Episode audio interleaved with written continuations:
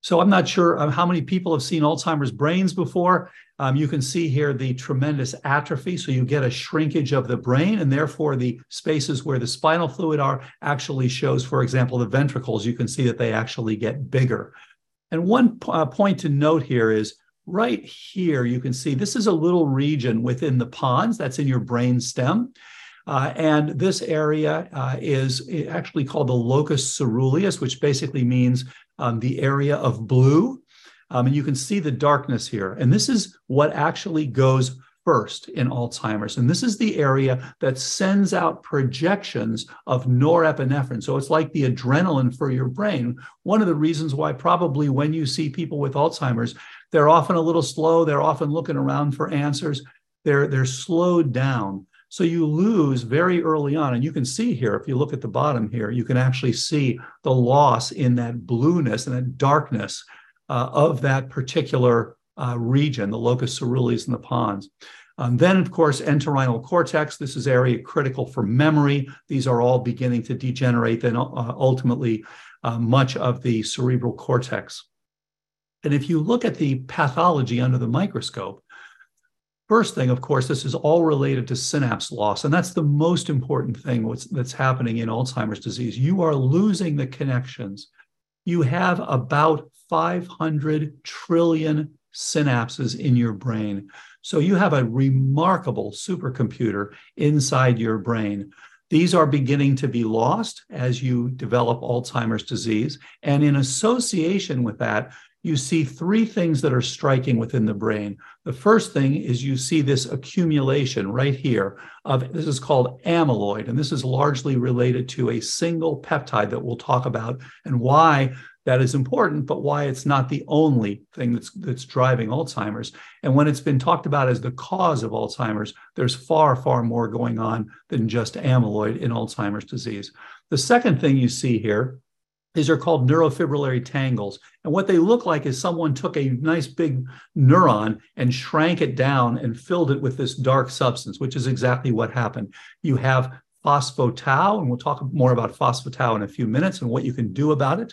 Then the third thing here is that you see inflammation, and it's especially activation of the innate immune system and especially the memory part of the innate immune system. And that's critical because when you have a response, normally what happens, of course, is you initially have inflammation, you have activation of your innate immune system. That's the evolutionarily older part of your immune system. And then literally it hands off to your adaptive system. So now you're coming up with your B cells and T cells. These are the ones that are more specific that are going to now root out the pathogen and get rid of it. And this actually then turns down the innate, turns off the inflammation, clears the pathogen, and then you reset. The problem is COVID 19 and Alzheimer's actually have something in common. In both of these cases, you activate the inflammatory part, but you don't get enough activation of the innate part of, of the uh, adaptive part to clear the pathogen. So either because, for example, you're in ill health, as we know with COVID 19.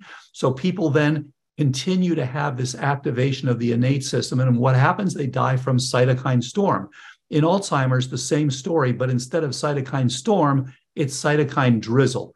You have this chronic activation for decades of the innate immune system and your your adaptive system is failing to clear this either because you have had continued exposure to things that's one common reason or because you're in poor health overall or many other reasons that we'll talk about in just a few minutes. So this is the problem and we need to address this as early as possible so, as I said earlier, the key issue is what is it? What is Alzheimer's? This has been the problem trying to develop a drug to get rid of Alzheimer's without understanding what Alzheimer's actually is really makes no sense. But that's what's been going on for decades. There is no agreement, interestingly, among the experts on the disease. The epidemiologists show us many risks from early menopause. If you have if you have an early, for example, um, if you have an early oophorectomy at the age of 40 or younger and you don't have hormone replacement, you double your risks for Alzheimer's. Even though the Alzheimer's comes many years later, you actually double the risk. Low vitamin D, herpes simplex, insulin resistance, hypertension, metabolic syndrome. These very, very different risk factors are all risk factors for Alzheimer's disease. I mentioned the pathology just a minute ago. The genetics, over 50 associated risk genes. They're now actually closing in on 100 different risk genes. The most common one is ApoE4. And so it's something we should all know. We should all know our genetic risk. And interestingly, recently a geneticist said she would not want to know her genetic risk because there's nothing you can do about it. As I'll show you today, nothing could be further from the truth. We should all know our risk and we should all get on active treatment or prevention. Microbiology, interesting. There are many pathogens that have been associated with Alzheimer's, uh, from things like P. gingivalis, uh, from poor dentition, T. denticola, herpes simplex from the lip, uh, HHV6A, which comes in through the sinuses, uh, Lyme disease, spirochetes, uh, other tick-borne illnesses, um, various fungi, candida. All of these things have been associated with Alzheimer's disease, but it's not just one, and that's been the problem. And then finally, the translation, you know, what, what happened? This represents a field of greatest medical failure. Why has there been such failure? If you come in with Alzheimer's, if you come in with ALS, if you come in with frontotemporal dementia, the doctor will tell you there's nothing you can do.